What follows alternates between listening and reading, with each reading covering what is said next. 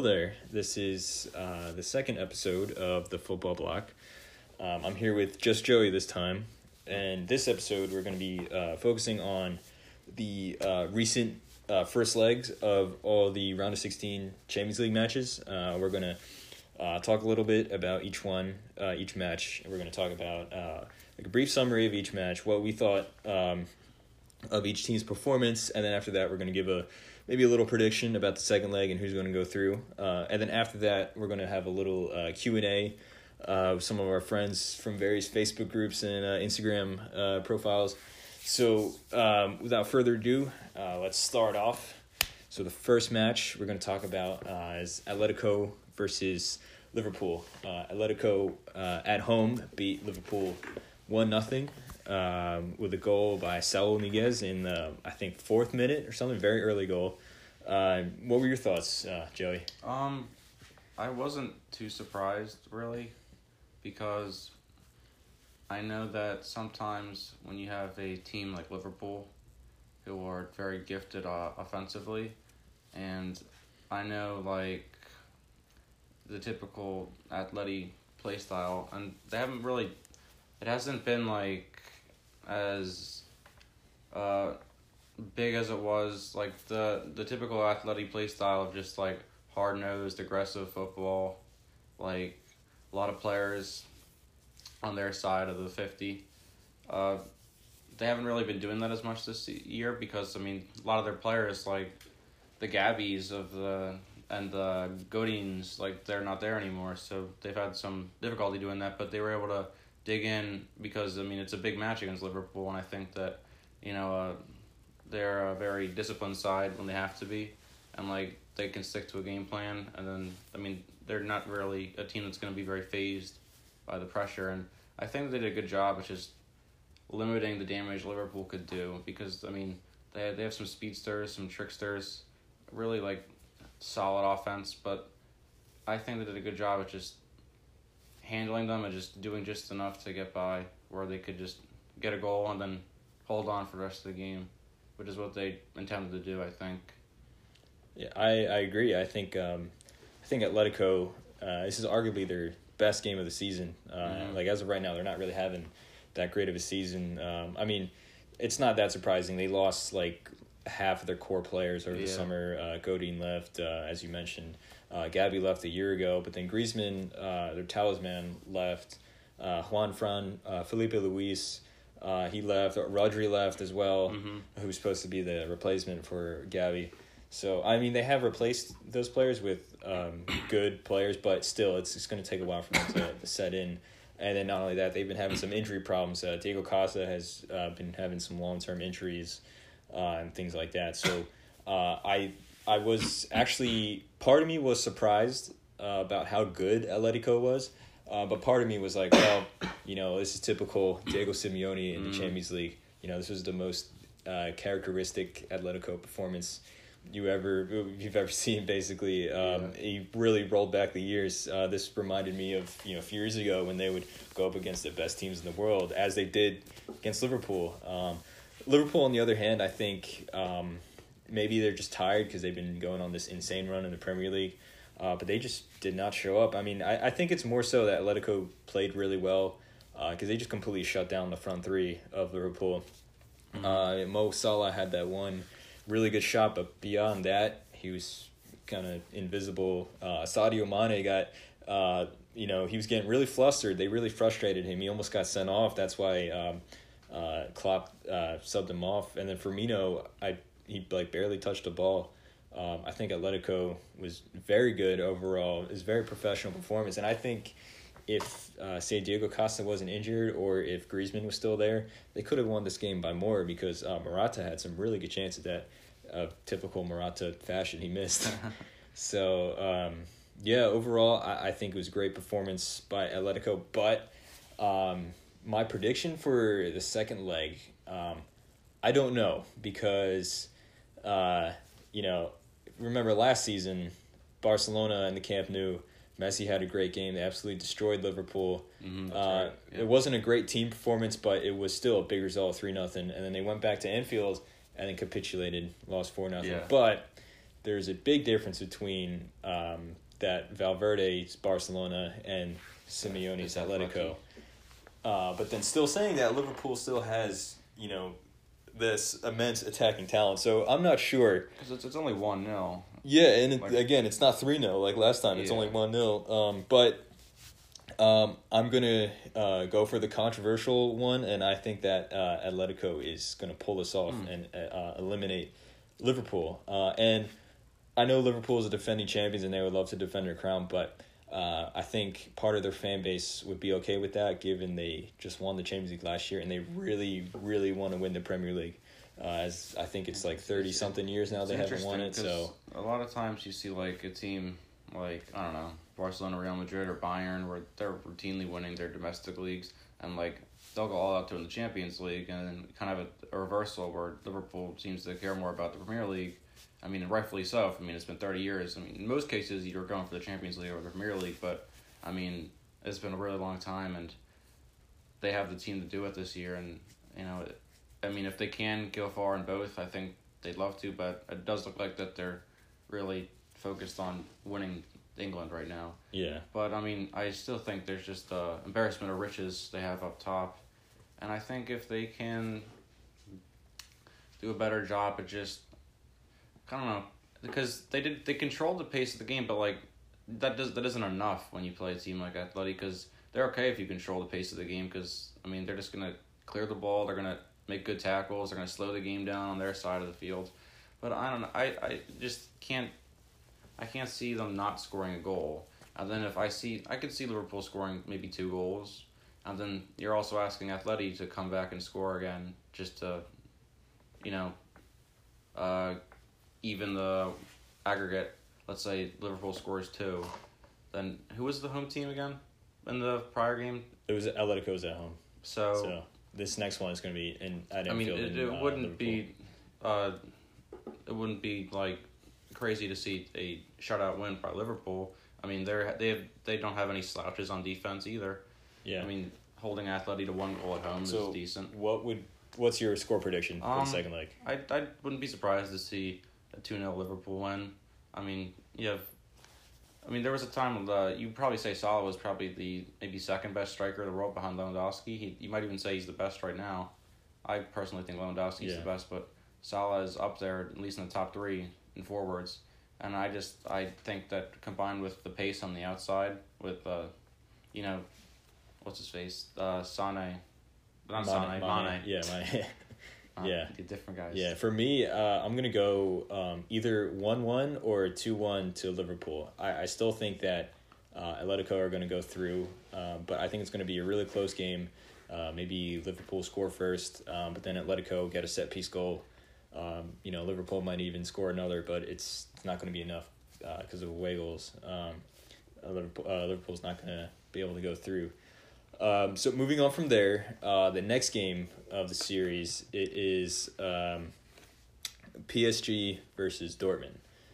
Um, now, for me, when I was watching this game, I, I thought it could really go either way um, prior to this because, uh, you know, as as good as uh, P S G are in France and yeah, as massive as their talent pool is, they have choked in this stage of the Champions League for the last three years. Mm-hmm. Um, and Dortmund, on the other hand, has a very porous defense. Uh, they're also without Marco Reus. But on the other hand, they have Jadon Sancho and Erling Haaland, who is in the form of his life right now. Um, so I, I didn't really know where this was going to go. And this game um, was a very exciting game. Um, I think P S G had, certainly had their chances, but Dortmund... think deservedly won two one. Um, two goals from Haaland. Uh, one was kind of a lucky deflected uh, tap in. The other one though was an absolute missile into the upper ninety. Um, and P S G did get one goal. Uh, defensive mistake from Dortmund, and Mbappé was able to get past three defenders. Um, mm. And Neymar uh, was able to tap in the uh, the cross. So uh, it's it's not a it's definitely not uh, a done deal. I, I think that. This match, this uh, tie could still go either way, um, but in my opinion, I think that Dortmund is going to be able to pull this through. I, I think the second leg in Paris is going to be a very high-scoring affair. Uh, but I just can't look past the, the form that Haaland is in right now. He It's absolutely insane, the amount of goals he's scoring. Not just the amount of goals, but the types of goals. Like he that um, shot to make it two one, there was so much power into that.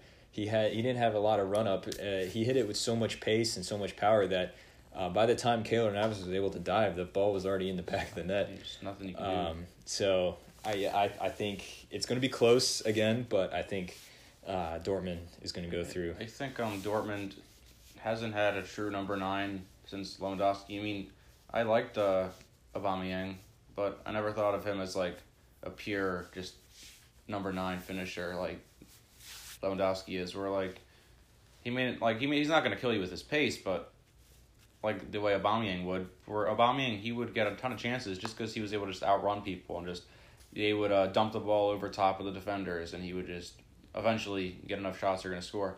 But I, I I love Haaland because you don't have, you're not gonna play him like that, where he's more like a more like prototypical number nine, where he's an ama- he's an amazing finisher. He can win the ball in the air. And he's skilled on the ball. I mean, and he's so young too. Or the Dortmund team in general, like they do have some key veterans, like um, Royce whenever he plays, or you know, Piszczek, Piszczek, and uh, I think that uh, they'll they should be able. I agree, they should be able to hold their own against P S G. And it does say a lot about P S G that both of us have predicted them to lose the second leg, or at least on aggregate, even though they have one of the most expensive sides in the world. They have Neymar, who most people thought was the heir apparent to Messi and Ronaldo. But, I mean, I think he's kind of plateaued a little bit. Would you agree that he kind of plateaued? I, I, I do agree that he's plateaued a bit. I still think, if I was to rank the best players in the world, I still, I still think he's the third best after Messi and Ronaldo. Uh, but I do have to admit, after twenty seventeen, it seems like he hasn't gotten any better. You know, um, at Barcelona, each year, each season, it seemed like he was getting better. Uh, yeah. Parts of his games were developing. Like, even his last season at Barcelona, he didn't score as many goals, but his uh, assist numbers oh, were yeah, really high. Great. His uh, number of chances created was uh, insane. It was He was um, looking to become a player like Messi, but you know, he went to P S G, yeah, and they, uh, you know, he still scores a lot of goals, but it's... wanted him to be the Messi of P S G, or yeah, and he's I just don't not. Know. I think yeah. he's such a good player, but I yeah. just... it's. very different when he's supposed to be the, I mean, he's kind of starting to get overshadowed by Mbappe too. I mean, Mbappe's another one of those like just generational yeah, I mean, forwards. In my opinion, I think that Neymar is, is better than Mbappe, but yeah, uh, Mbappe is um, you know, he's the hero of France, I, and obviously I, P S G's I, in France. And I think so, if P S G uh, choose between those two, I think they'd rather have Mbappe. Yeah, Mbappe's younger he's too. He's younger, like, and like he, he he's French. You know, everyone loves him. Yeah, and then not only that, Mbappe. Um, He has a, I would say, a better reputation than Neymar. Not that Neymar has a bad reputation, but still, you know, these all these, you see all these antics with diving. He, he punched a fan uh, last season. Um, he misses games to go to Carnival in Brazil, and like, you know, and then go to celebrate his sister's birthday. Just, like, he's not, this... he's not as serious about like the game yeah. as like Ronaldo and Messi and yeah. like, the greats. Yeah. So and I mean, as talented yeah. as he is, there's only so far it'll get you. Yeah. So, and, yeah. I mean, he may be scoring left and right in the Farmers League, but when he has to play against, like, established top ten, top twelve teams, it's yeah. going to be much harder. And, like, I mean, just playing decently isn't going to be enough to win these games. Yeah. And, I mean, P S G now is, like, what I kind of think of what Man City was maybe, like, five years ago. And over the course of most of the end of last decade into this... until now, like until the past two years, they're kind of like what Man City was, where they had one of these expensive juggernaut teams, all this rich Arab money, and like they just, you weren't really afraid of them when you got to crunch time. Yeah, no, I agree. And um, I feel the same way yeah. about P S G now, and and P S G in general, like aside from their attackers, they don't really have a scary like core down. Like I, I'm not scared of like, I Thiago Silva's getting old. And they don't. They no longer like. I remember back in the day, they'd have Matuidi and Ibrahimovic, and you had some veterans that really could take over the game. And they don't have that anymore. They were they were starting. Who were they starting in center mid? Because they don't have Rabiot anymore yeah, either. They had, uh, they had a Idrissa. Idrissa Gueye. Idrissa Gueye. I think I forget. I don't know if I'm pronouncing that right. But then they have him, uh, Verratti, who I think is very good. But and then uh, they bought Ender Herrera, who. you know, he's he's a decent player. He's, um, they they bought Sarabia, who I think is actually underrated. I think he's very good, but he's not. Mm-hmm. He's more of like a winger. Um, yeah, I, I, I agree with you. I, I think that um, you know, some of the core players are getting old, um, and you know, it's fine in the, the French league. You know, they'll yeah, that's probably plenty, continue plenty to win. To get by. But I, I also think their manager too, like Thomas Tuchel, I think he's a good manager, but. Yeah. Like like you mentioned Man City, like they had Pellegrini, who was able to win the Premier League, and I'm not taking that away from him. Pellegrini I, I, was a great achievement from him, but he was never able to take him that far. Like he kind of plateaued. Uh, yeah. And then they brought in Pep. Uh, he absolutely transformed the team. Oh now gosh, uh, yeah. At one point, they were the best team in the world. Right now, I think they're the second best yeah, team in the world. Fine. So, I mean, I think P S G need to do something like that, uh, get a top... class coach, but yeah, easier said than done. And I also think that maybe signing Neymar was a mistake, or like I mean, he's an amazing player, but he just doesn't really fit the team, and like you don't really need him. I mean, I I think it's I, um in theory it was an amazing signing, yeah. But it just hasn't panned out, and you could still get a ton for him. Barcelona, I heard. I mean, they'd love to have him back. Yeah, yeah. As a Barcelona fan, I would love to have Neymar back. And like um, I'm yeah. sure Neymar would love to be back. I'm yeah. sure. Yeah, you said it. Barcelona, times, yeah. they definitely need him the way they've yeah. been playing lately. Yeah. Now, um, anyway, uh, my score prediction, though, for uh, P S G Dortmund, I'm going to say uh, I'm going to go three two uh, mm. Dortmund. E- either two two or three two Dortmund. Um, I think, like I said, it's going to be high scoring, but I think um, because because of Haaland, Dortmund goes through. Now, if between now and then Haaland gets injured, that'll be different. I think it's P S G goes through. But as of right now, it's Dortmund. Uh, what's your uh, um, score prediction?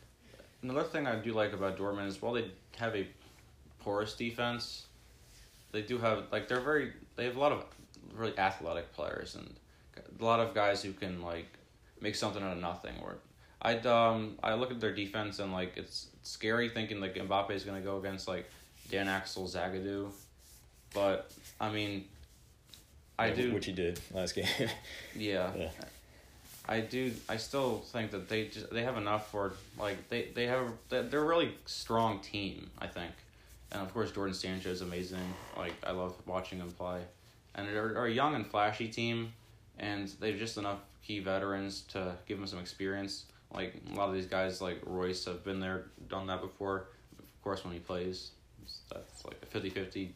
Yeah, yeah. Well, I think, I, I don't know uh, the uh, schedule of his injury, but if he comes back before this game with P S G, then, you know, it's a, another added plus. Oh, yeah. I think it'll be even more of a chance that they win if they have him back. Yeah. But I I wouldn't be surprised to see, uh, I don't know, two one. I, I'm, I'm going to say three one.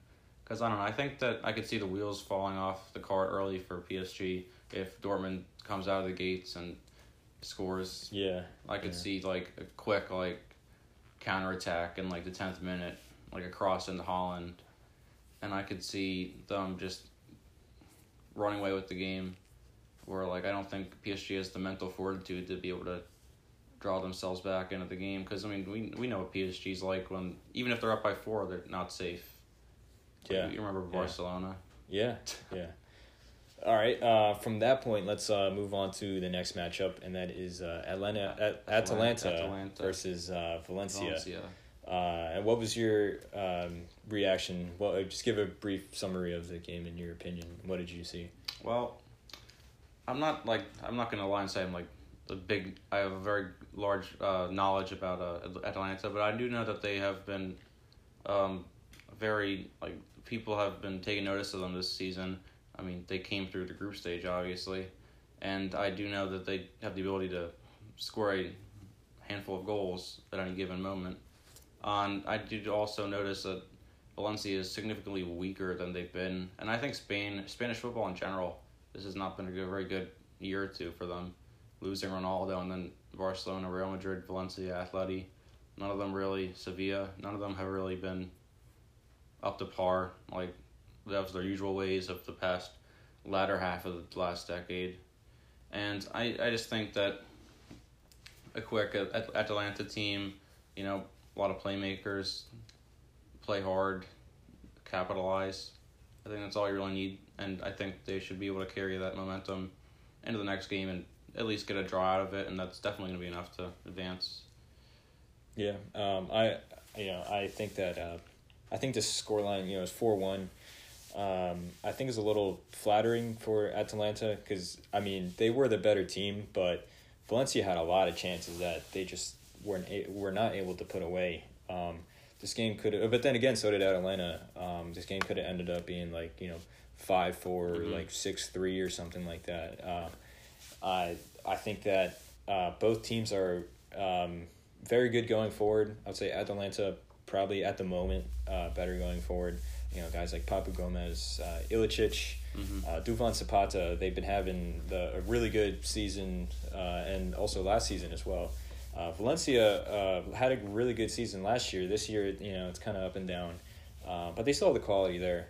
Uh, I think that the next match uh, is going to be in the Mestalla. I believe that's Valencia Stadium. Mm-hmm. Uh, I think it's probably, I, I would say, like two one Valencia. But obviously. Um, I think they will win. There will be a lot of chances, but Atalanta will end up going aggregate. through. Yeah, yeah. So it's hard to come back from four to one. Yeah, yeah, uh, and you know I, I don't. They did think, get the away goal at least. Yeah, they did get an away goal, but um, I think that. Uh, yeah, I think that um, you know, Valencia. Like I said, they have quality, but overall, Atalanta is a better team. So, um, yeah. What's your uh, score prediction for uh, this game? I think two. One Valencia or two two, I don't know. I guess two two. Yeah, yeah. Something close. All right. Uh, moving on from there. Next matchup is uh Tottenham versus uh R B Leipzig. Mm. Uh, now this game, um, a lot of people I've heard say that uh Leipzig, you know, absolutely destroyed Tottenham. Even though it was only one nothing, it should have been more. Um, while I agree that Leipzig was a better team, I don't think it's as simple as that. Uh, Tottenham had some very good chances. Um, but, again, uh, Leipzig was the better team. And this was also at home, uh, and Leipzig were still able to get away with the win. Mm-hmm. Um, I think that uh, Tottenham under Mourinho is still a, a developing team. You know, he just came in not too long ago. Um, they they begin some they begin good results, um, but their style of play hasn't been too well. Not only that, Harry Kane's injured. Uh, Hum-Son is uh, I think out for the season. Mm. Yeah. Um, so I mean the I forget his name. Uh, the winger they just signed. I forget his name. I think he's Dutch. Uh, he, uh Bergwijn. Yeah, he he uh, started out pretty good, but still he's not Harry Kane. No. Uh, and he's not Hum-Son either. Um. So Leipzig, on the other hand, so of course, I, no Eriksen anymore either. Yeah, yeah, that's right. Yeah, no Eriksen either. Uh, although to be fair, I don't think Mourinho really liked, liked him. I don't them. think he would have been good under Mourinho. Yeah, they just um, don't. They played. I don't know. I, I respect the way they play, but I just didn't think. I thought they had the player pool where they could. I I loved uh, how they played much more before, with like they were never going to dominate the game, but they were always going to be like a counter-attacking, yeah. counter-puncher. Yeah, they're always like, very dangerous. They had so yeah. much pace and agility on the wings, and of course they have the probably one of the best target men in the league and in the in the world. But I mean, of course, without him, I don't know. They just don't have that.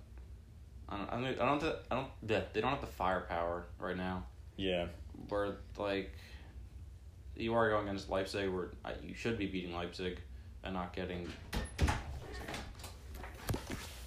And uh, they seemed like they were getting, uh, relatively bossed around by much smaller and lower quality team. Not to say that they're a bad team, but and Tottenham, I was looking at their midfield, and it's never been a really strength of their team, but it's not nothing to write home about. And when you look at German football, Germany really excels at just controlling the ball down the midfield and being able to pass the right in different situations and being very disciplined. And I think Tottenham under Mourinho, they're going to become more of a discipline side, where I think like they can hold their like the formation, like they're gonna be pretty stout defensively, but they're gonna it's gonna be a trade off where they're not gonna be committing as much on the attacking end, where I think they have much better players, and I don't see them having they don't really have like a talisman midfielder like Tottenham used to have with like Modric back in the day,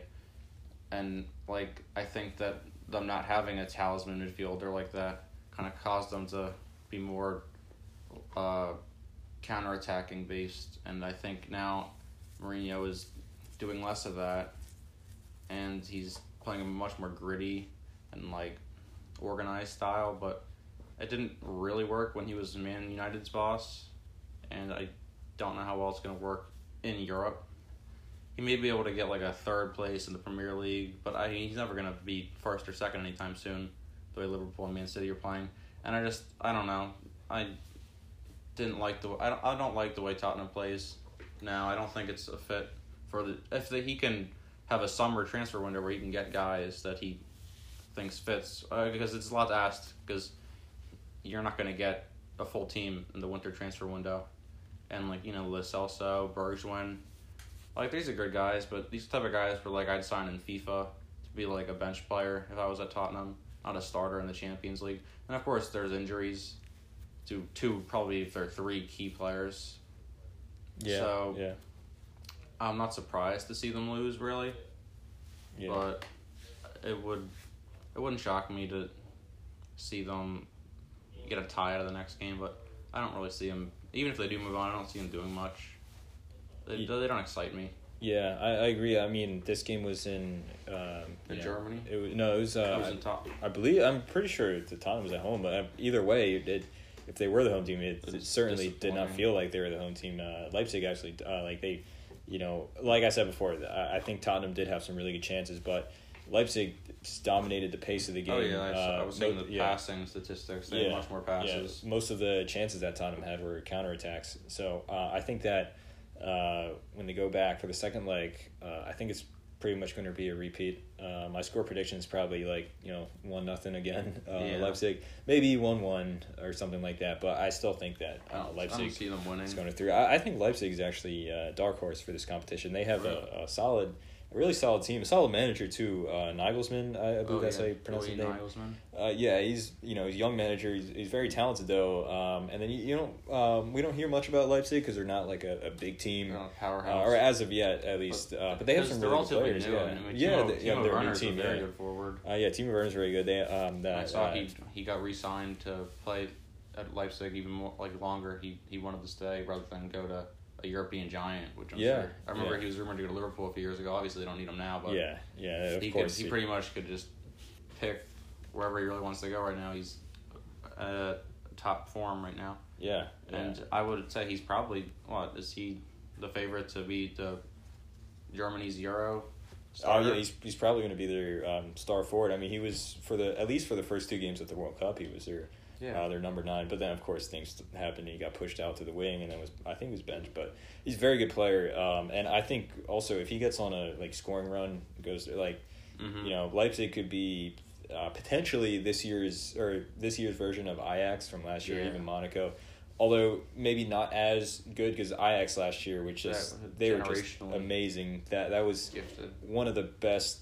Uh, team performances I've ever seen in a tournament like this ever. I mean, it's unfortunate that they didn't get to the final. Of course, it's unfortunate um, that pretty much their whole team was ransacked after yeah, that. But it's yeah, natural when but you have yeah, an overperforming yeah. young team. Everyone, yeah, um, every big team's going to want to take a piece of the pie. Yeah, but yeah. Anyway, um, I'm, I think it's going to be either one nothing or one one. What's your uh, score um, prediction? I'd say, I'd say two one Leipzig. I could see a relatively close game.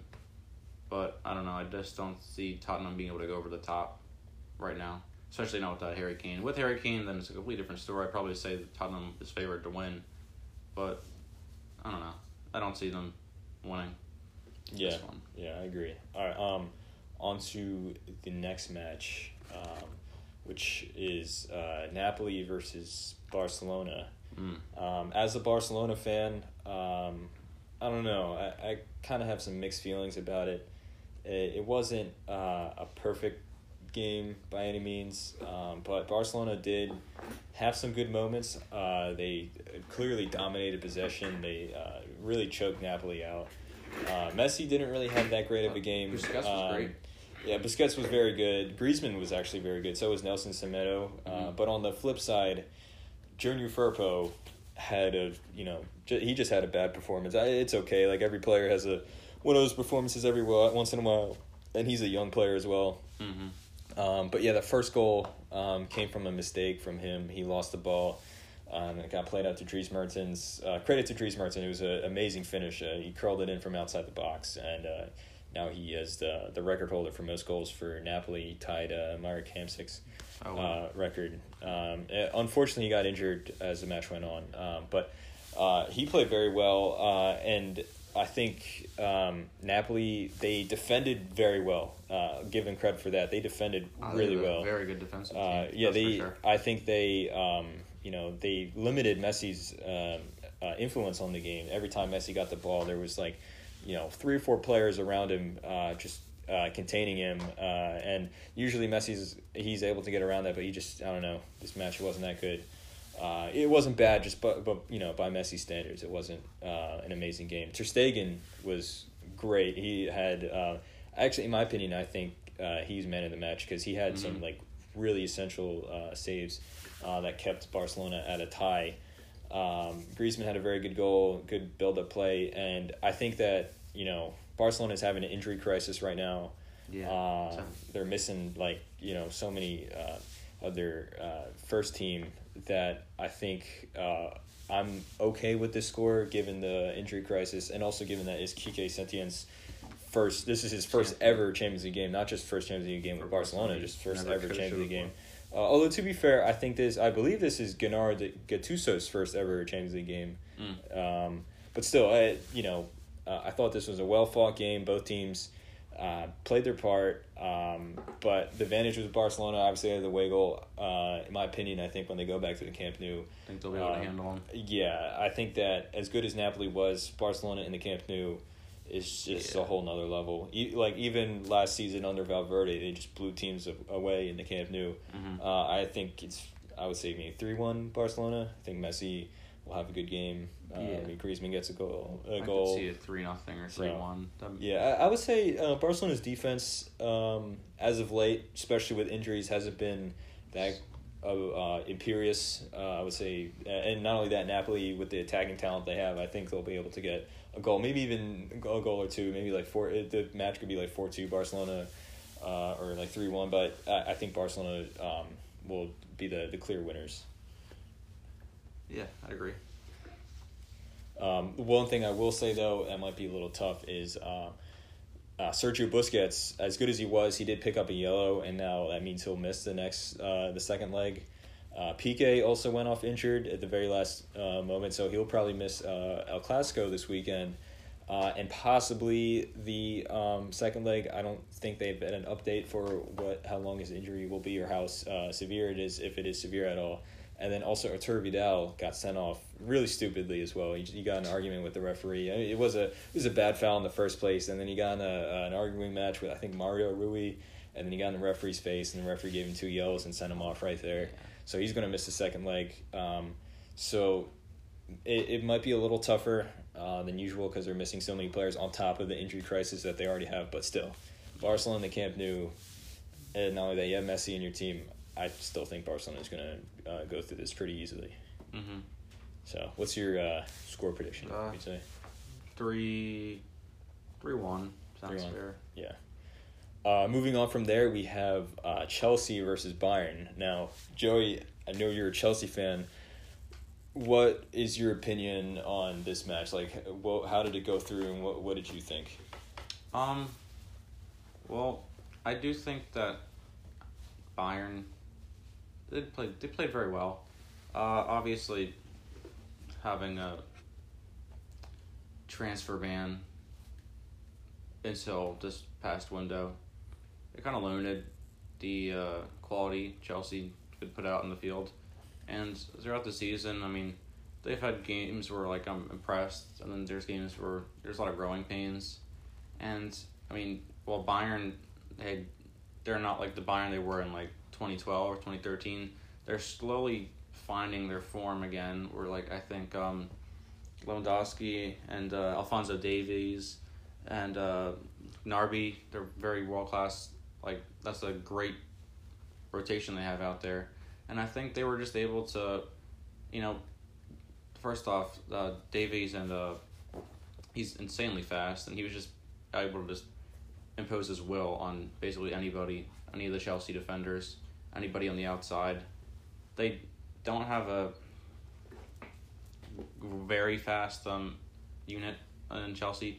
I like they have um a lot of players were like Cesar Azpilicueta, and I, I don't like it when like they stick him outside and I don't necessarily like it when they stick anyone outside because I don't think they have the talent to play their typical Chelsea back formation. And I've just I've kind of expected results like this, so I'm not really surprised. And I mean, it is what it is. They don't have the they don't have nearly the attacking power to even score like three goals against Bayern anyway. So as soon I mean as soon as they're getting like two, you kind of realize it's over. And I thought Lewandowski kind of proved he's the best forward in the world. He was brilliant. And, I mean, I'm not really upset. I'm not surprised at the result. It's not going to be... Like, it, it's hard when you have such a young and inexperienced team with, like, Mounts and Abrahams. And, you know, it's kind of like a free a freebie year for Lampard. So, I mean, I'm not expecting anything in the second leg. Maybe like a two one Bayern win.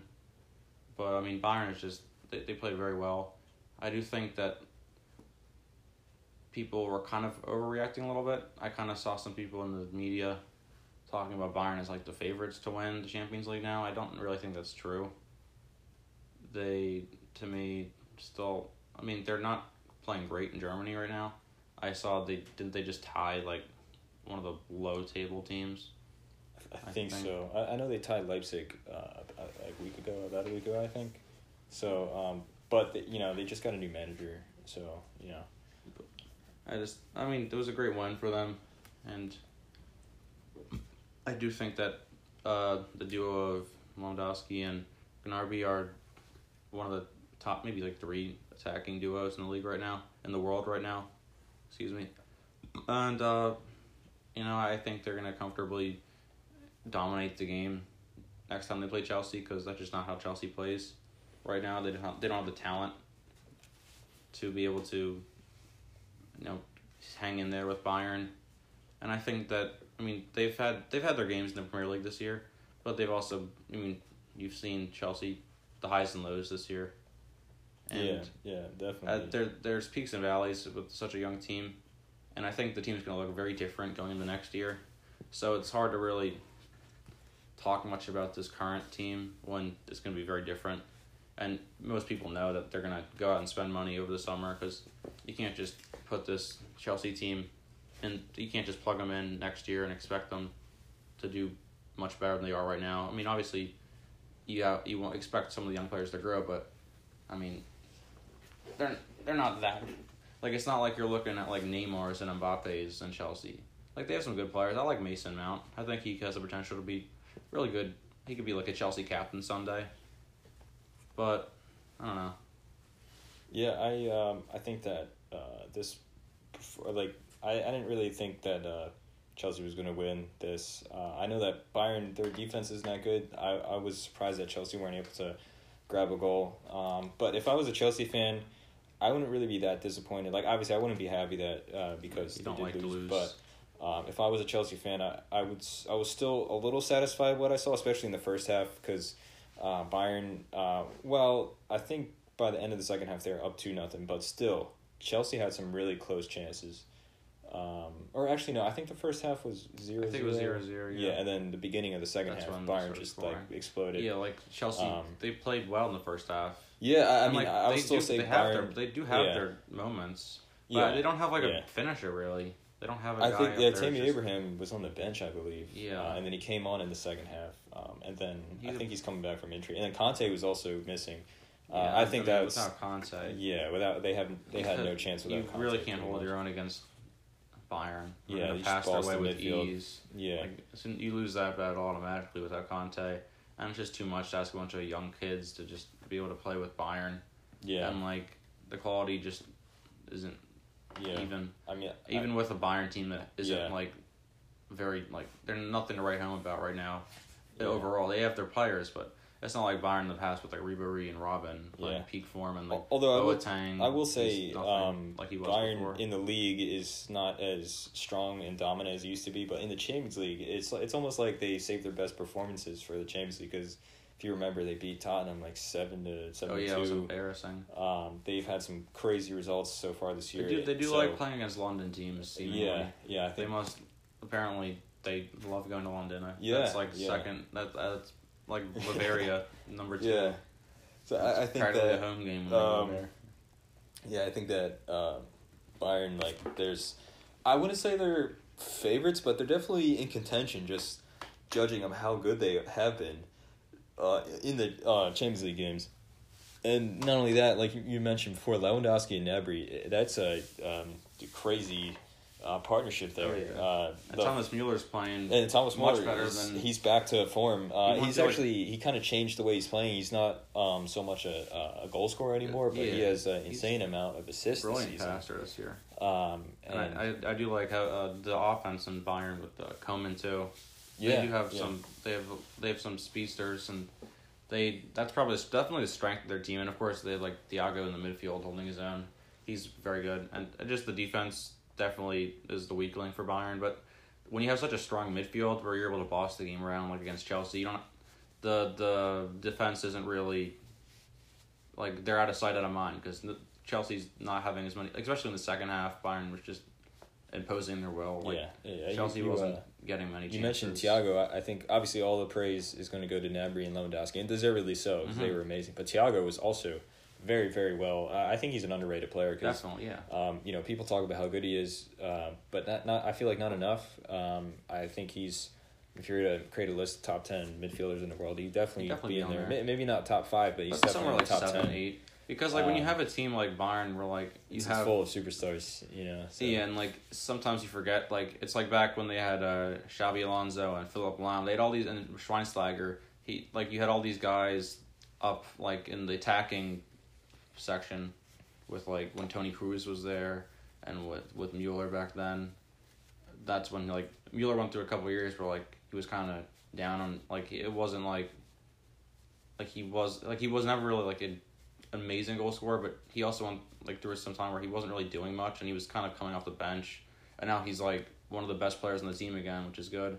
He's a veteran, and he's a very smart player, which is, I think, like, that's like a staple of Bayern, like a really smart pass first player, and I think he's that, and I think they need him to be that, to play underneath like the young guys on the outside and Lewandowski. I think it's important, and I think it's very important to have a guy like Thiago Silva I mean not Thiago Silva uh, Thiago Uh, playing behind those guys, sort of like starting up the build-up play, because you need to have like an anchor in the midfield, because if you have a bunch of guys who are just going to run up and attack, sometimes your weakness is having somebody to stay back and, you know, control the build-up play, you know, play, not like when Vidal was there, he's not like Vidal, where he's box to box, but he's he's he's a he's more like a he's a better passing, worse defending Vidal, I think, where they he's the guy who they asked to play behind the front line of the midfield.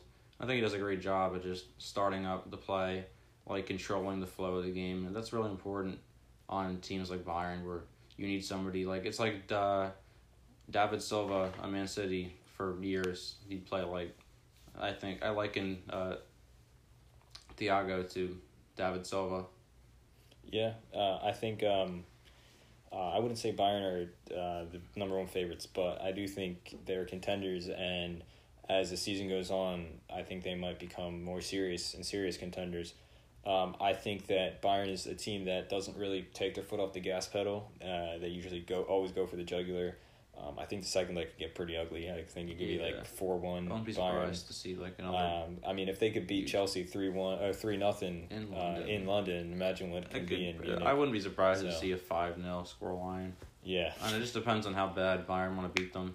It's just like shooting an already wounded animal. Yeah, because um, that's what Chelsea is. Come even coming into the season, they're just a wounded animal. Yeah, and they're just. Not anything close to resembling the Chelsea, maybe even like four years ago under like Mourinho. It's, and they need to find themselves, and that's, when you have a young boss and a young team, there's growing pains, and they'll they'll be happy to have a top four finish this year in the Premier League and to try again next year, because I definitely don't see them. I don't see they don't have enough to overcome a three nil home loss, so. So. uh, going on from there, um, the next game we have up is Lyon versus Juventus. Um, and yeah, it was a snooze fest. Uh, yeah, uh, out of all these matchups, most of them have been pretty interesting. I, I wouldn't say this one wasn't interesting, but just in comparison to the, um, uh, you know, we had games like uh, two heavyweights like Atletico and Liverpool uh, going up against each other, or Man City or Real Madrid, which we'll uh, mention later, or like, you know, P S G versus Dortmund, a very open uh, game, where this one, you know, it, it wasn't bad, but it was, compared to the others, it's just kind of You want to see more of a team um, wielding Ronaldo. Yeah, that being said, uh, Juventus was extremely disappointing. I mean, just um, didn't have a shot on target. They just, they just did not show Yep, no shot on targets. They just did not show up. Lyon, credit to them, they came to play, and they did. Um, the first half, uh, they absolutely dominated the game. Uh, like, you know, one person may look at the scoreline and say, oh, one nil Juventus, or one nil Lyon. They probably just parked the bus the whole time and, and nicked the goal off a set piece. It was like, no, they they thoroughly deserved their uh, the lead in the first half. They had shot after shot off the target. Chesney had to uh, make some uh, good saves. Uh, and in the second half, Juventus played a little better. Higuain uh, and Dybala, especially Dybala, had some uh, good link-on play, but still wasn't enough. Uh, it was like too little, too late. Um, but that being said, uh, you know... Uh, you know Ronaldo in the uh, second second leg of uh, yeah, Champions League knockout rounds. He did it last year uh, when Atletico beat Juventus two nothing. We'll just show up when yeah. they do the most. He came back, scored a hat trick. He did it for Real Madrid. Uh, Wolfsburg beat Real Madrid two nothing. The game came back to Madrid. Ronaldo scored mm-hmm. a hat trick. So no, I, I think it's, it's you know more of the same. I think is is going to happen. Uh, I think the. The game is going to come back to Turin. I don't think Juventus overall will have a great performance, but Ronaldo will carry the team. Uh, probably score a hat trick, if not a hat trick, maybe like two goals, two goals like a brace, or something or like that. Clutch, probably um, have a clutch goal at the end. Yeah, like, um, I think actually, I, I think Dybala will also show up because Dybala seems very motivated this season to prove himself. Mm-hmm. So next next game, even if Juventus don't overall play good, I think, think he'll play well. I think Dybala and Ronaldo will play really good. I, I'm going to go for a four nil Juventus. Waiting. I'm just waiting on like a... Um, yeah, I, I'm, I'm going to so say... You're predicting that they're going to have like a breakthrough type game. Uh, well, Dybala and Ronaldo. I think Juventus overall Not might as have a team, some, but yeah, individually. I think maybe two goals from Dybala, two from Ronaldo, or maybe a hat trick from uh, Ronaldo. But Dybala gets a, a I, ton I of assists. I think um, the and Juventus then, they they've kind of fallen into like the rely on Ronaldo trap. Yeah, but and I mean they're getting too comfortable. If if you could choose one player to rely oh, yeah, on, to, then that's but like yeah.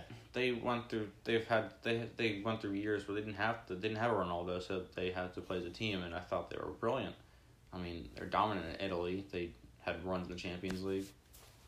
And you know, you you think you had a Ronaldo, and you're gonna win the Champions League, just like P S G with Neymar. Obviously, P S G didn't have the track record that Juventus has in the Champions League, but it feels like it's like a. You add Ronaldo, but. For so you also get like these games where they have to they play they sort of play down to their opponents, and they don't I don't feel like they're motivated enough to like put out like a trademark Juventus performance. I'm not usually like I'm not seeing it this year in Italy. They're kind of half you know halving their way yeah through Italy yeah. and I, I, I think, feel like they're doing yeah. the same in Champions League. I'm just waiting for a, a like a really just trademark like win against a good team and uh, a good French team. I mean, of course, it's France, but they're a good team. They have some good youth players. Yeah, uh, I would say, though, Lyon is um, – they're not doing too well in Ligue one right now. I think they're eighth or something like that. Not only that, they're missing um, uh, Depay, yeah, easily their best player. player. Uh, he's out for the rest of the season. So they're, they're sort so, of motivated because they, they kind of realize that maybe not going to go their way in France, but they do have a chance to have some upset victories and – Champions League, so of course they're going to give it a little extra. Yeah. And I yeah. think that's what they did uh, against Juventus. I don't really think they're going to be able to hold it on next leg. Yeah. Uh, so some... what would you... I see two nothing Juventus. Yeah. That seems yeah. fair. I could, I can definitely see that. And I know you think a little more because you think the some of the offensive firepower on Juventus is going to shine. And yeah, I, yeah I, I think that... I mean, I wouldn't yeah. be surprised to see Ronaldo score like a hat trick. I think Juventus' defense might not be good. They might give away some, um, mm-hmm. you know, easy chances. But without Depay, I don't think Lyon is be, is going to be able to capitalize, capitalize uh, yeah. on those. So I think, like I said, I think Dybala and Ronaldo are going to have a really good game between the two, and just them individually are going to blow away Lyon. Yeah. Um, so yeah, Uh, going on from there, we have our last matchup. Uh, it's Manchester City versus uh, Real Madrid. Real Madrid, the you know uh, obviously the record-holding uh, winners of the Champions League, uh, and Man City, who have been banned no, from the yeah. next two seasons. Uh, uh, what was your reaction to the game, Joey? What was uh, what did you think I just about thought how, that, how the game went down? I thought it was just really brilliant performance by Manchester City and uh, Pep.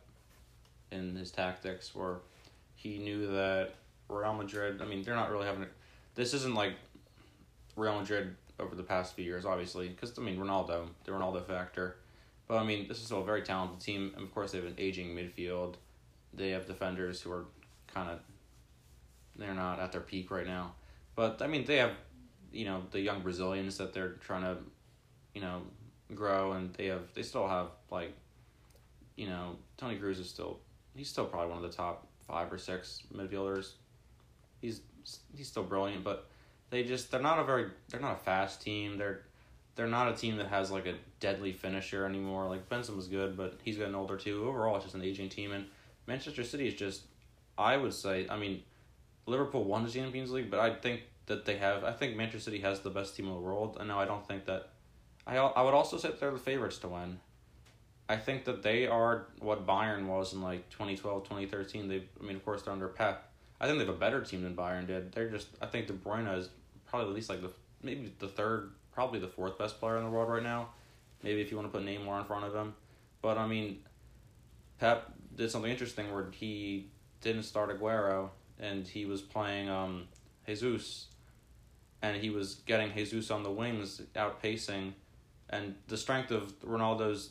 I mean, I said Ronaldo's uh, Real Madrid. That goes to show you how important Ronaldo was for that team. Uh, the strength of their defense. I mean, R- Ramos is a, still a great player, but he's he's he's Ramos. He's he's a central back. He's gonna stay sort of locked into the middle. And when you have guys coming attacking on the outside, is limiting what the defenders can do on the middle. So the strength of uh, Real Madrid's defense was their center backs in uh, Varane and Ramos. And I think that. Manchester City did a great job at pulling Carvajal out and pull, or pulling Mendy out on the outsides, and you know they're the weaker links on the defense, and they were able to sort of control the game through the flanks. Like you, you have guys in the middle like uh, De Bruyne kicking it outside. Uh, of course, when Sterling came on, I thought he was fantastic. I think overall they played really good football, and they were just able to control the game against Real Madrid. And I think that this, I think it could have been worse for Real Madrid. I thought that the Ramos penalty was a little soft, but I mean, what do you expect when you're coming in behind somebody? You're going to take any contact, and they're going to go down. And I mean, I still think that, I mean, while it's soft, it's still a penalty that I would give as a ref, just because, like, you know, when you're running that fast into the box, that any sort of touch is enough to impede your progress. And I thought, I mean, Ramos knows that. I do think it's kind of funny how many red cards he gets. Like yeah. That was his twenty-sixth in his career. That's, that's almost like a whole season's worth of red cards, which is crazy. And I, overall, it was just a really good performance by Manchester City, and they're just proving that they're the best team in the world, just being able to... They have such good like attacking, and they have uh, attacking creators like uh, De Bruyne and uh, Bernardo Silva. It's just great to watch, and they're a very aesthetically pleasing team.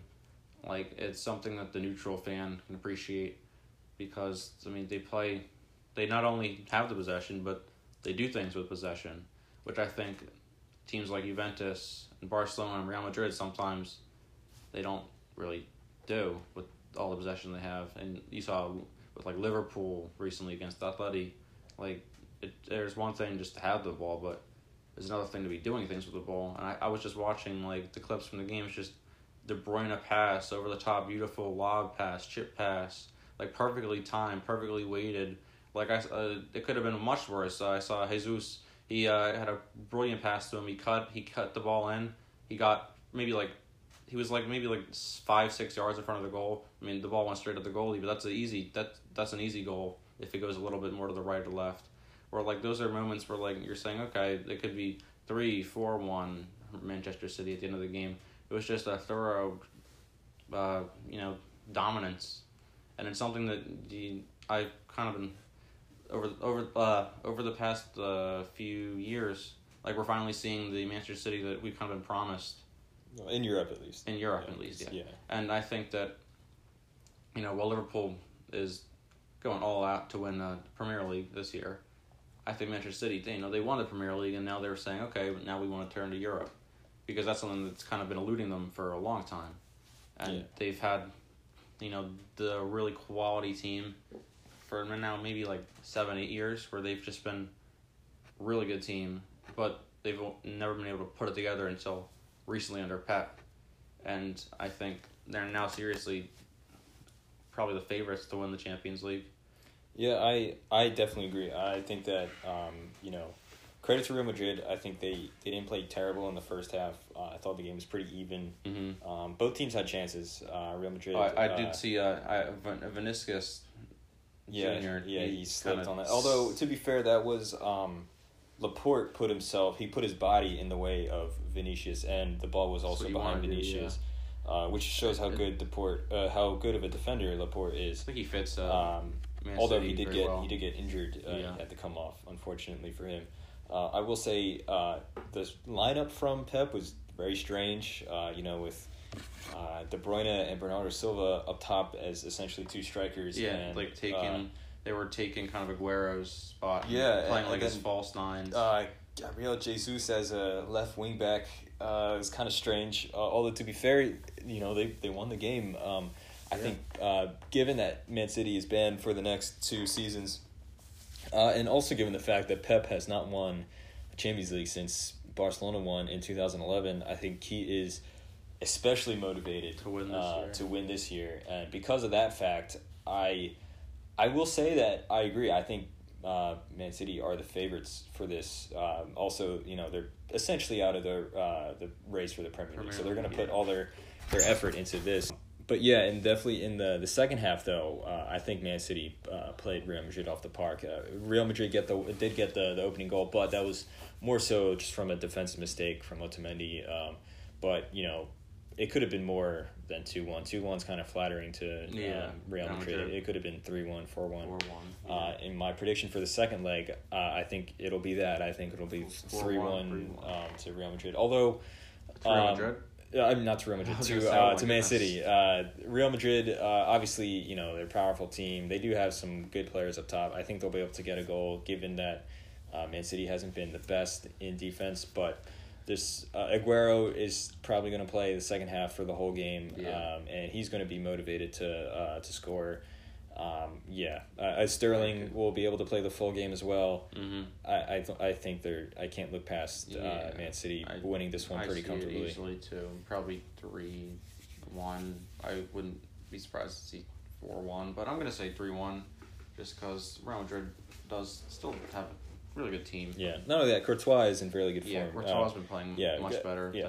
Than, credit know, to him. He, he was him, he you was know awful. I criticized him a lot last year, but he has been very good this season. Yeah. Uh, but even yeah, there's, still, there's always some jitters when you go to a team like Real Madrid. And you're expected, you know, to yeah. be the, like this, like amazing. Yeah. So. And he's an amazing goalkeeper. He just. Yeah, he's very good. Yeah. It was just a yeah. rough spell. Yeah. And it's. And to be those, fair, it was a rough un- spell for the whole team yeah, as well. Definitely. It yeah. And it still, for the most part, is for most of the team. It's been. It's not your typical Real Madrid, and for the most part, I mean, it's enough to get by. But you you know they're gonna come back soon, like. And maybe Hazard's going to grow a little bit on the team, become more of like the guy that they bought, they they wanted the that they wanted in him, and but they do have to find their answers in the midfield, and I think they do have the answer. If, if you could always bump uh, Isco down because you have the attacking depth, because they were playing him in more of an attacking position against Manchester City, but I think that once uh, Modric and Cruz are out of Real Madrid, I think Isco is a fine replacement to play. Because he can he can pretty much play anywhere in that central area of the midfield, central attacking mid, defensive mid. Yeah, yeah, I agree. Um, so I think that he could be a good fill-in yeah. after those guys are gone. On uh, on that note, uh, I think we're gonna we're gonna end our uh, Champions League uh, wrap up right there. We're gonna have a short transition, and then after that, we're gonna move on to our uh, little Q and A. Before we pause, this, yeah. uh, I know it's not Champions League, but just a quick ten-second reaction to Arsenal losing to Olympiacos? Oh, my God. uh, yeah, my one friend, he's an Arsenal fan. Uh, it's I, I feel so bad for him. Uh, yeah. David um, Luis uh, was pure yeah, awful. I don't know. I feel yeah. bad for Aubameyang, too. Oh, he's yeah. such a good player. Same with Lacazette, okay. but... Guendouzi. Yeah. Torreira, too, but yeah. The, it's just It's Arsenal. Whatever. I mean, yeah, yeah. They're, there you go. It's, meme. Yeah. It's Arsenal.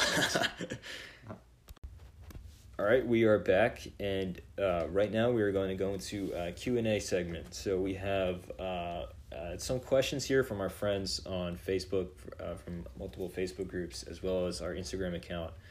Um, so the first question is uh, from our friend Christian, uh, and he asked, if Manchester City gets banned from the Champions League for the next two years, who's your favorite to win the spot for uh, Champions League qualification? Uh, in my opinion, um, I think that as of right now, obviously, the one team in uh, the top four that usually isn't there is Leicester.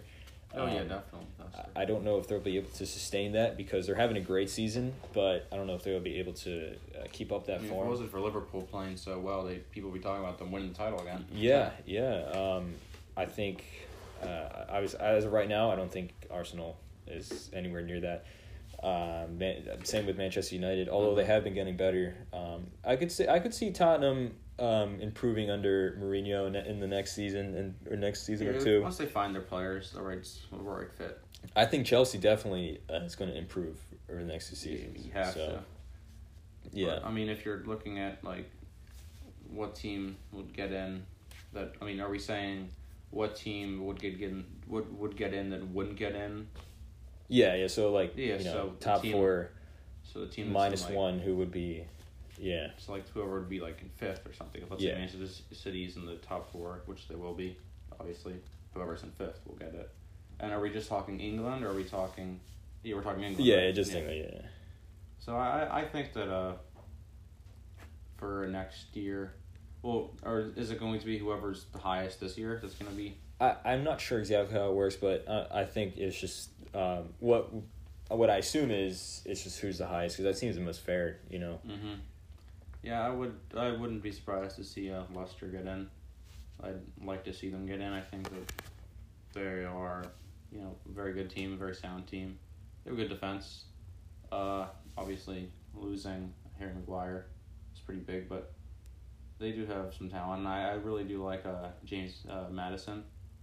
Great uh, midfielder. I, he might he's linked to a bunch of other teams in the transfer window over the summer, but I think if they could keep him, and of course you have like your mainstays like Vardy, I wouldn't be surprised to see them uh, do pretty well.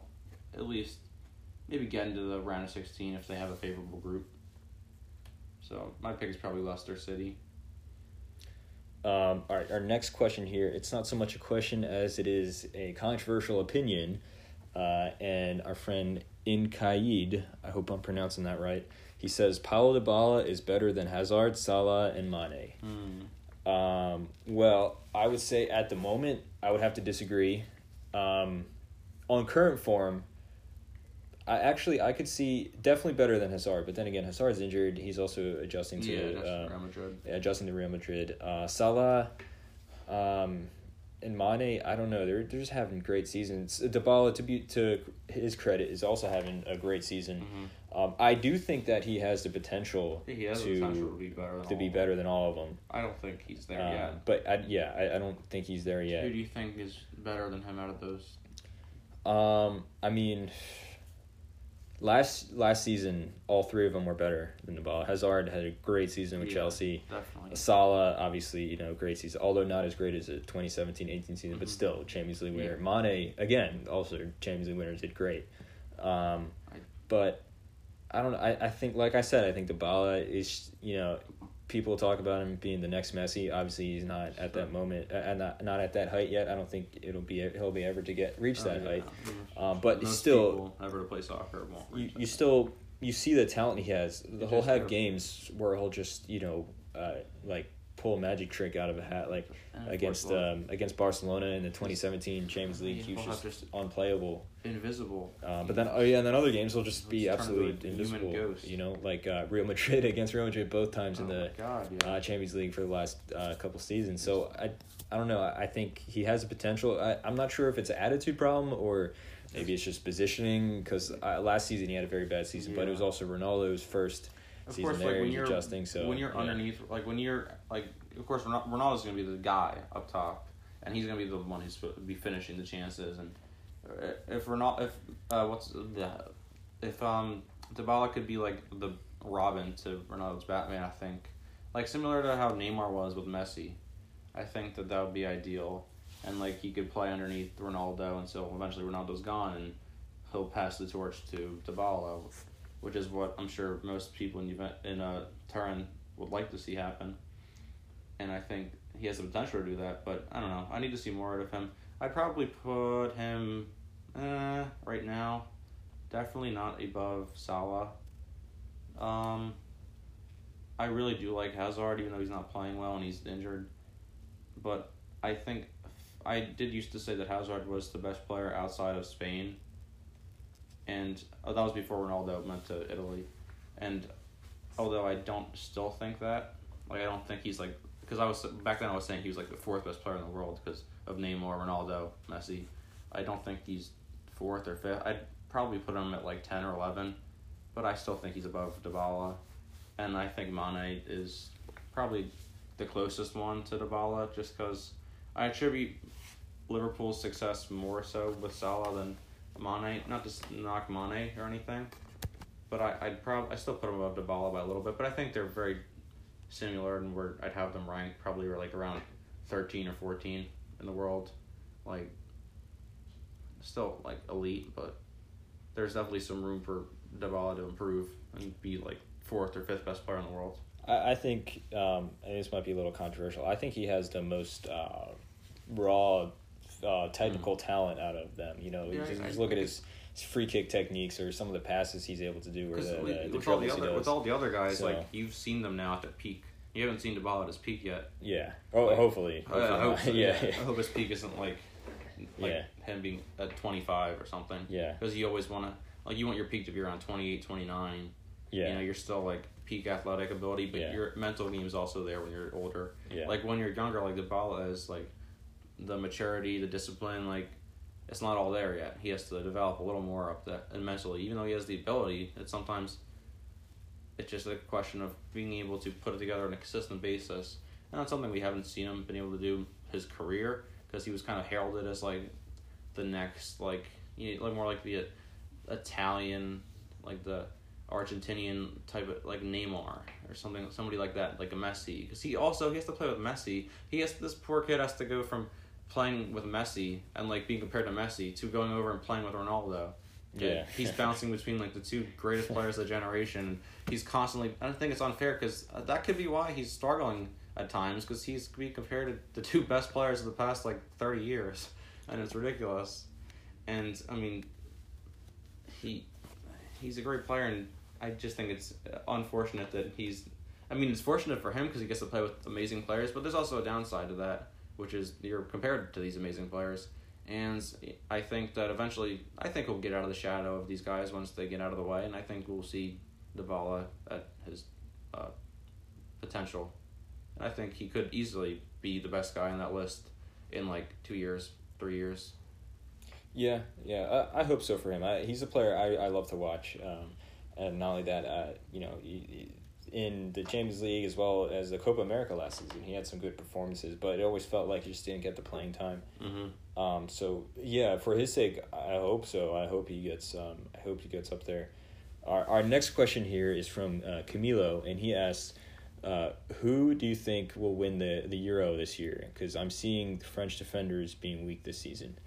Um, and I, I agree. I, I think that France, um, we talked about this the last episode a lot, uh, while they are the reigning world champions, mm-hmm. they weren't dominant champions. And because of that, I don't think that they will uh, defend their title as the world champion in the Euros.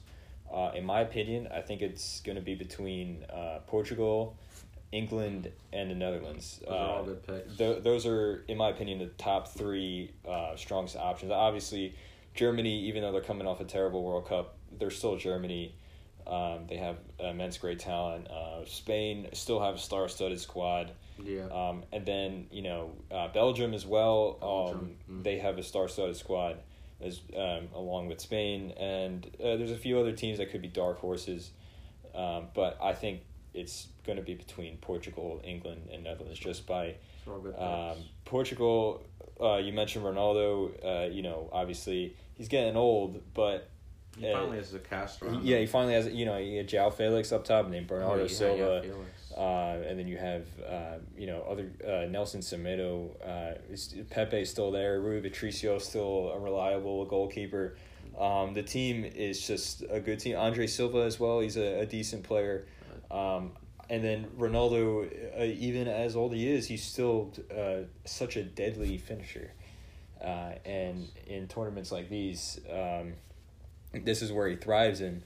So I think, actually, yeah, I think that um, Portugal are probably the number one contenders. Um, and they're a team I like to watch too. So I, I for personal reasons, I hope they do well. Um, Back-to-back Euro winner. Yeah, that would be pretty cool to see. Um, Netherlands, on the other hand, uh, they might be a slight underdog. Uh, I think they one thing they are missing is a, a uh, like out, out outright number nine. But oh, yeah, beyond that, their the they team is just team. star squad. Was, um, the team is just loaded. Like you mentioned, uh, I still can't pronounce his name, but the guy that just got signed by Tottenham, I believe he's Dutch. Uh, Bergwijn. Uh, yeah, and, and then uh, Depay. Hopefully he comes back uh, for injury. Yeah, Wijnaldum, uh, De Jong, oh, yeah. uh, Van de Beek uh, in midfield, uh, and then of course in defense. This is where it's insane. You have uh, De Ligt, Van Dijk, and De Vrij. That's crazy. Three Up of the, the best center backs. And, and then uh, in goal, you have ja- uh, Jasper Cillessen, who's a yeah. solid, very reliable goalkeeper. Um, one of the... I think the difference is if Memphis Depay comes back from injury in time, uh, if he misses the Euros, uh, I think they won't be as serious contenders. Mm-hmm. Uh, but if he's there, I think that you know they're definitely up there. Uh, the third one I mentioned was England.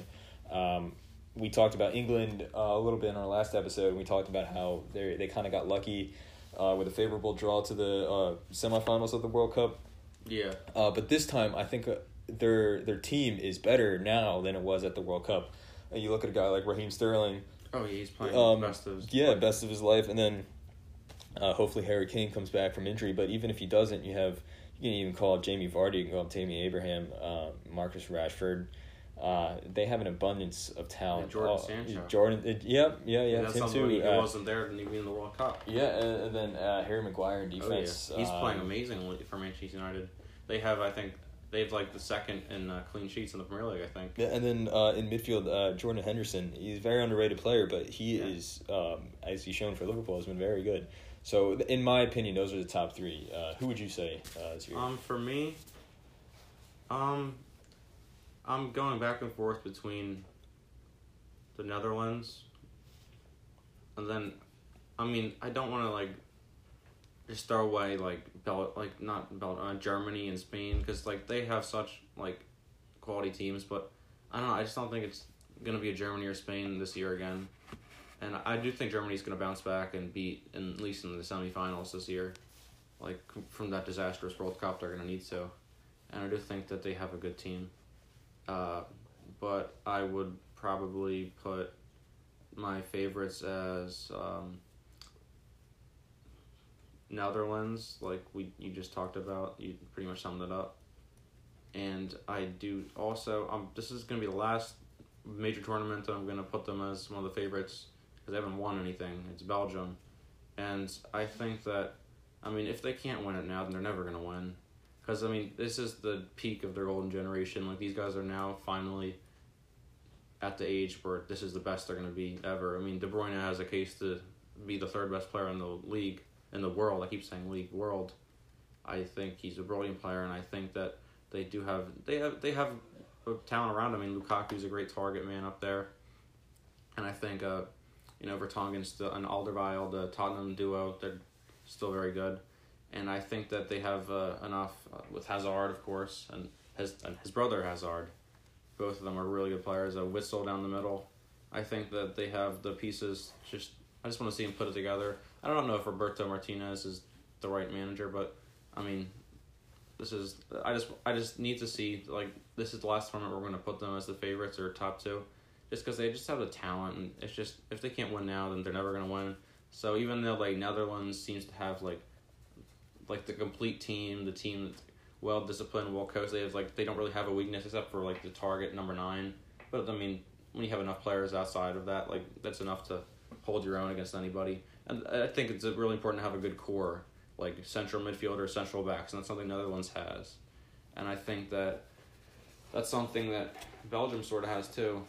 And I think they just have the most gifted passer, and I really do value passing, and I value controlling the flow of the game. I just, I'd like to see them take more initiative this year. I, I completely forgot. I just glanced over uh, Dries Mertens. Dries Mertens is still, he's playing amazing football for N- Napoli. And I think that he's someone who could be one of the impact players of the tournament. And the last team that I do think has a legitimate chance to win, that I would say is one of my favorites, is I do think that we could see something special out of Italy this year, because I really, they they have a lot of young players, and I think that they are sort of revamping their team because of the generation before them that they're finally starting to retire. They're starting to lose their form, and I think that they will show us how, you know, how upset they are for not making the World Cup last time. And I think that we'll see something along the lines of how last time we saw them in the Euros, where people kind of looked at the team, and I think this is a much better team, but people looked at that Italian team, and they kind of thought, like, what is this team? Like, really, this is your brain of the Euros? And they made a great run, and they were one of the best teams in the tournament. And I think that we could see something similar out of this team. And I think, like, uh, Verratti would probably be the player I would uh, key the be the key to their victory, just because if you can control the middle of the park and be like the gateway from the defense to the offense, I think that he's going to be the cog that powers Italy if they want to win. And, I mean, I do. we have to talk about France just because they won the World Cup. And, of course, I wouldn't be surprised to see them win the Euros, but I don't know if they're my favorites because they didn't play that well, as you said, to win the World Cup. They played fine, but they didn't have, like, that, you know, Germany or Spain type play. And again, nobody really did, as we talked about in the last episode. But uh, to me, I'd need to see some development, like, mentally out of the French team, where they become more cohesive as a unit rather than just a bunch of really good players playing together, which I think is what they essentially were in the World Cup. It was just a bunch of individuals who were just so good that they were able to outskill any team. Like, we we see Pogba at his peak, we see Mbappe at his peak, we see Dembele at his peak, and Griezmann. These guys are amazing. But then you stick them all in France, and it feels weird saying this because they won the World Cup. But, like, you stick them all together on one team, and, like, you just don't see, like, what you'd think you see. Like, you don't, the, something's not adding up. Because this is a team that looks like they should be scoring, like, five goals a game. And, like, they have an amazing defense. They have amazing midfielders. It's just, if, I wouldn't be surprised to see them win, but they're not my favorites. But if they can start playing more together, if they can start having more of a defined style, which I think could be led by, like, a Pogba. I think oh, their strength is, is, aside from skill, I think that they're really good at uh, very uh, attack-minded uh, possessions. I think they need to have their foot on the gas. I think that they need to play hard-pressing defense, get the ball up, because they have really good, they fast outside backs. I mean, the Mendy's, of course. They have guys that, that can just bring the ball up the wing, and then they can either cross it into the target guys in the middle, or they could kick it back out to the Pogbas, and, like, they can pass their way into pretty much the net. They can pass their way into victory, and I think that's what they're going to have to do. I don't want to see just Mbappe trying to challenge three guys at once, trying to dribble his way through, because that's not going to work. I think you need to work together as a team more.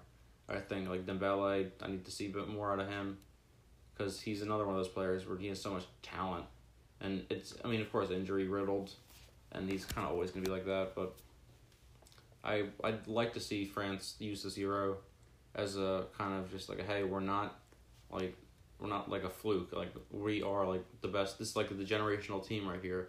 Like, we're not just some average winner. Like, like we're gonna show you that we deserved that World Cup win and we deserve this Euro win. So I think like you have so many European teams this year that have just so much talent. And I think this is like the first time in a while where, at least in my opinion, uh, aside from Brazil, I think that all the top eight teams are European. So I probably have like Brazil in there, but I think at least like the top four teams are all European. There's just so much talent. There's just because I mean you look at the teams that are the best in the world right now are Liverpool and Manchester City, and most of their players are European.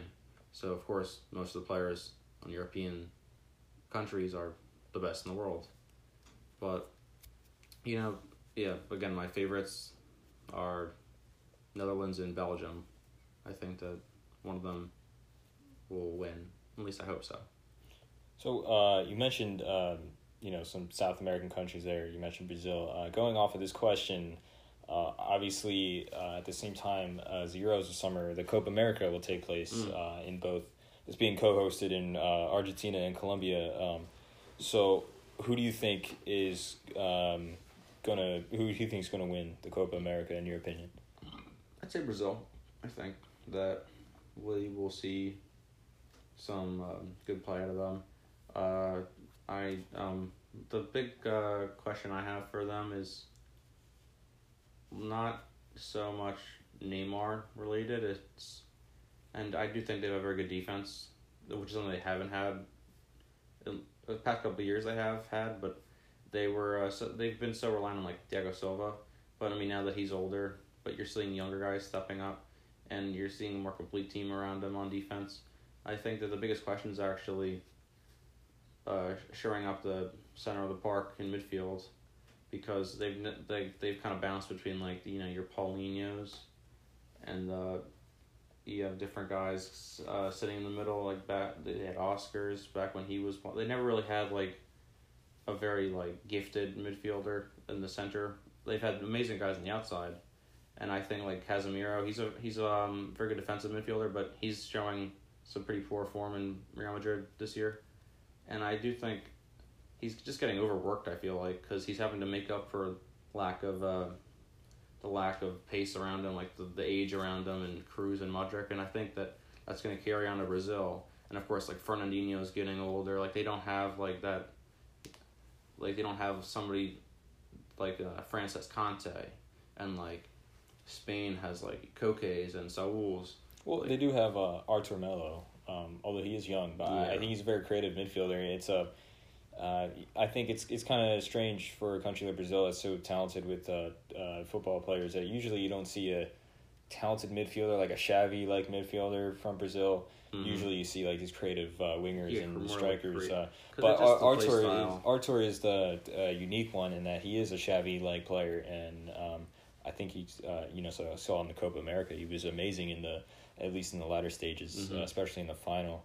Um, I think that probably like, if he plays well, then I think that the rest of the team is good enough, or if we can see a really strong midfield led by him, and this will be like this is kind of like if he can show us this uh this go around that he's legitimate, like us two tournaments in a row he's playing well for Barcelona, and like he'll, I feel like he'll be one of those guys who'll be talked about a ton. Like there's always like those stars of the tournament, where I feel like if they, Brazil has a good uh, tournament, a lot of it would be on the back of him, and I feel like he'd be he'll be getting a lot of uh, media coverage, and he'll be like, uh, it's hard because lots of times people just associate the type of player with goals, and sometimes it's more than just scoring goals, and I think that, of course, Neymar is going to be the one, that, he's probably going to be the one bagging the goals, him and uh, Firmino, and of course, we didn't even talk about Coutinho, like they have such a gifted uh, front area, and they have great back. They have an amazing goalkeeper in Alisson. It's just I if I can see a strong center of the park in midfield, then they are probably going to win, and they're probably going to have a very trademark Brazil type tournament, where I think like their biggest competition is like Argentina and Chile and Uruguay, and I think that just they're a much better team than those three teams, and I wouldn't be surprised to see like Uruguay make a good run, and Argentina led by Messi just. Argentina is another one of those teams where I feel like they have, like, they of course they have Dybala. We were just talking about Dybala being possibly one of the best players in the world soon. It's just we haven't seen it with Argentina, and I, we did talk about this a lot in the World Cup episode. But I mean, they would probably be my second choice, but I do think Brazil is, at least in my opinion, the clear favorite to win. Yeah, um, in my opinion, uh, I'm going to go on a, on a limb here and say uh, Argentina is going to win. Uh, and I know it sound it might sound a little crazy uh, considering how many problems they've had over the past, uh, especially over the past year and a half or two years really. Um, but you know this tournament is in Argentina, and yes, I, I know the last time they hosted the Copa America in two thousand eleven, they were uh, very disappointing. Mm. Um, but um, I don't know. I, I just think uh, this is w- going to be one of the last. It, it's I I mean I don't think it will be Lionel Messi's last tournament, but it's.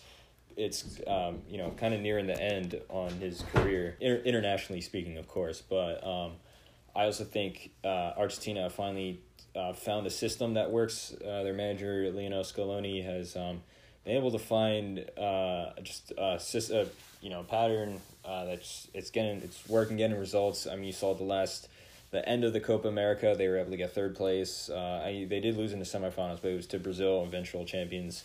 Uh, and host nations, uh, and in their uh, recent friendly results, they've uh, tied Germany, they've beaten Brazil, and they've had some a uh, few other good results. Um, and while their squad isn't as star squad as star studded as it has been in recent years, they still have, as you mentioned before, Dybala, mm-hmm. and then they have Aguero up top as well. Di Maria, uh, Di Maria, and then um, you know, hopefully Banega gets called up. And, uh, um, Lautaro Martinez. Yeah, uh, that's right. Yeah, Lautaro Martinez, who was he was great in the Copa America, and he's great. He's been uh, great for Inter. So I, I think that um, they'll really pull it together. They'll, I think Messi will have a great tournament, and I think they um, I think they will eventually be champions.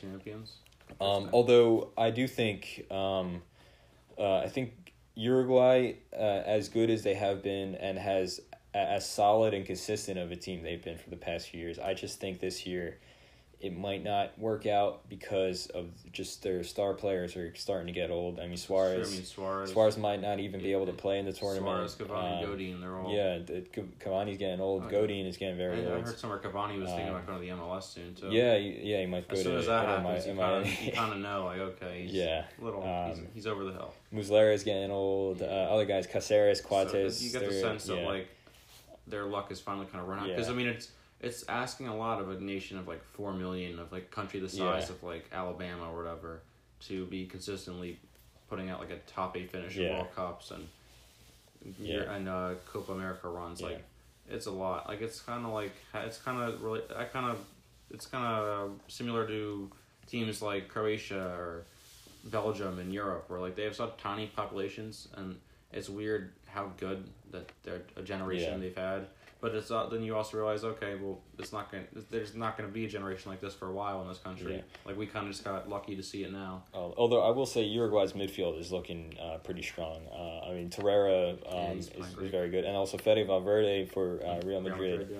uh, and then Bentancur and Juventus as well. I, I think that um, I'm not writing them off. Um, I don't think they'll win, but you know, uh, I think if they were going to win, uh, twenty nineteen was their chance to win the Copa America. Mm-hmm. Going on from there, uh, Chile, I don't yeah, think no, Chile is going to do good. Uh, I was I was surprised that they made it as far as the semifinals last time. Um, their team is is getting old.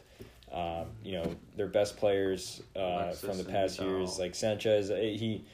Uh, I mean, granted, he's been okay at Inter, but still, it's not the old yeah, Sanchez we know. Vidal is still very good, but still, he's he's also getting old. Uh, Edu Vargas, uh, as well. I mean, how many tournaments can he play at the top level?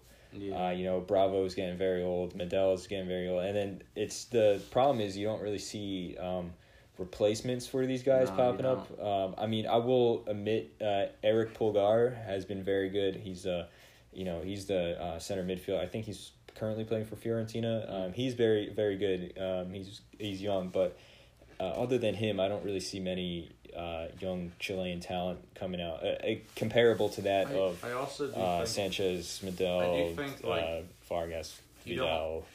Like, it doesn't always happen, but I, lots of times when you have a country like that's kind of in turmoil, it's hard to focus on, like, sports and soccer, and Chile right now protests and yeah, you know yeah, things are yeah. really like speaking aside from football, there's a lot of just chaos going on, and it's hard to really find like the time to rally around your team when there's just so much going on. Just the focus isn't on soccer right now in that country, and it's asking a lot. A lot of those guys play like it's a small country, so a lot of the guys are domestic players, where like they are out there like in the country like while all this crazy stuff is going on, and like it's just hard to focus on the game, like having your practices and you know maintaining the team, having like uh, making the decisions. It's just there's a lot going on. You're distracted. It's a distraction.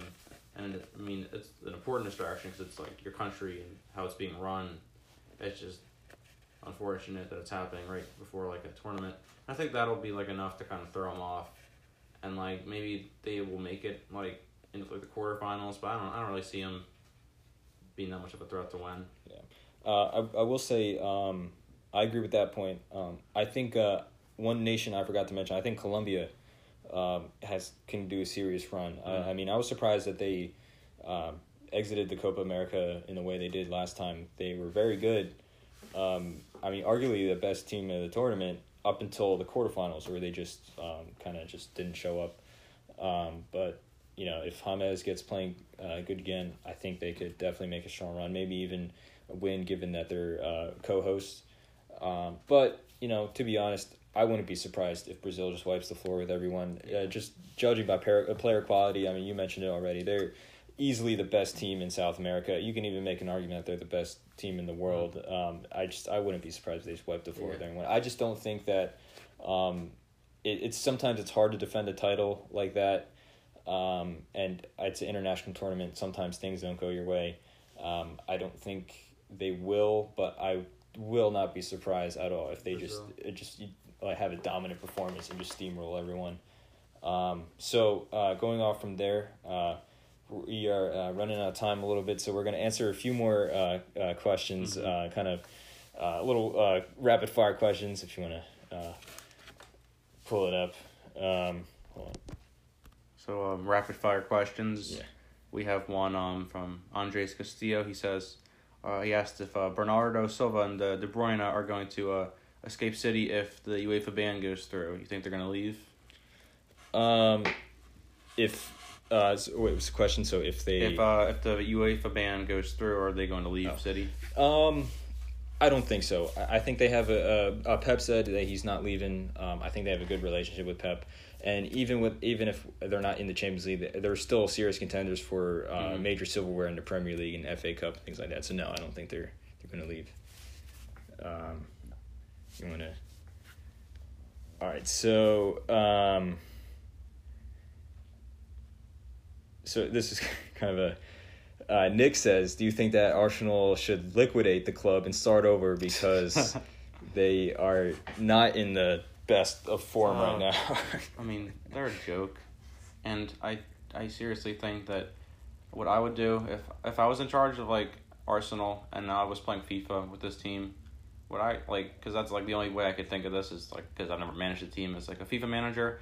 If like your team is just, I don't, it's just such a dysfunctional team. You just, you just top to bottom just wipe everybody. Like I don't like you don't obviously you don't sell a team as big as Arsenal, and like they're a cash cow, but like there's obviously problems if you're you have this much income, like you're making this much money around the world, you're a big name like Arsenal, and like you're like you're not going anywhere, and you're.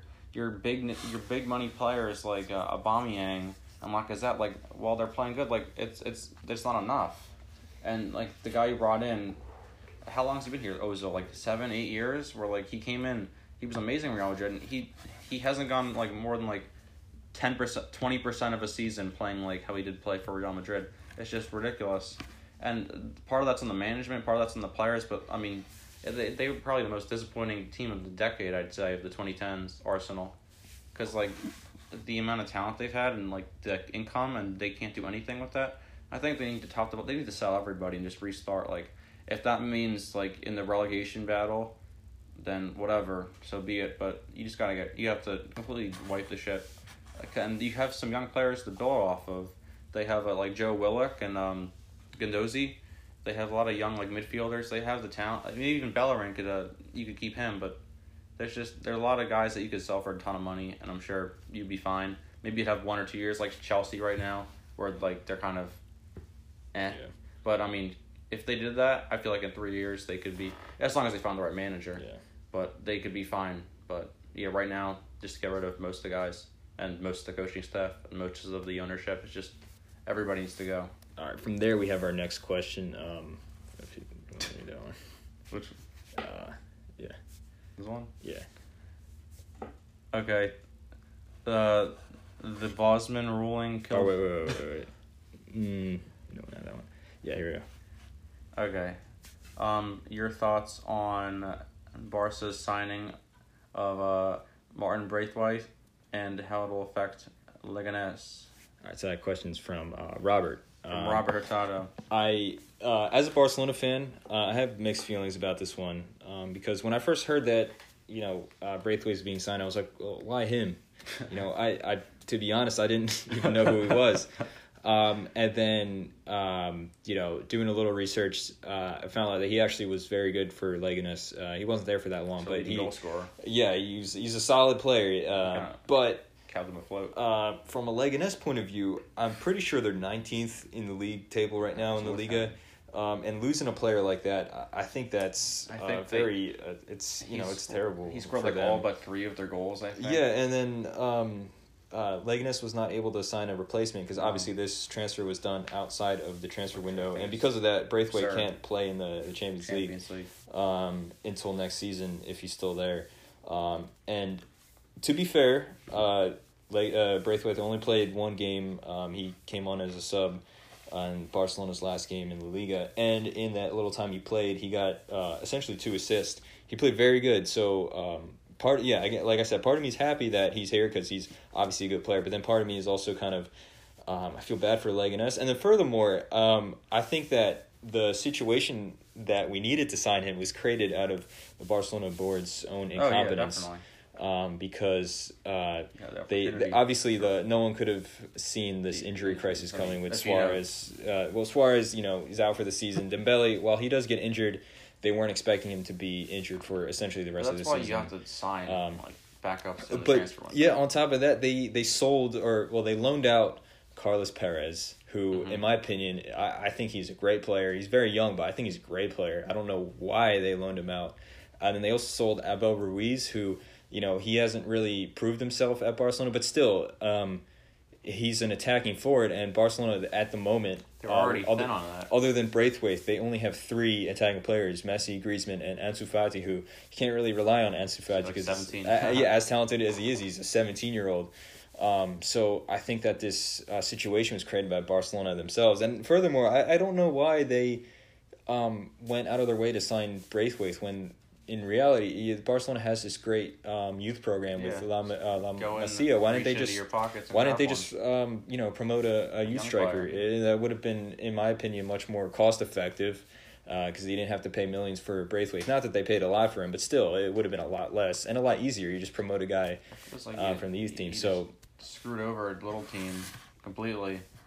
And yeah, they're kind of yeah. getting away. Like, cause I mean, they're probably going to be in the relegation. Probably going to get relegated now, almost yeah. definitely. And it, I feel like it shouldn't be allowed because yeah. just Barcelona kind of rewarded for their incompetence right there because right. they could have signed a replacement. They didn't. So um, on that note, I think we're going to end it right there. Um, I think that was a good episode, a good Champions League wrap-up, and a good Q and A. Yeah. Um, thank you very much for listening. This has been the Football Block with uh, Brandon and Joey. Uh, have a good night. Have a good night.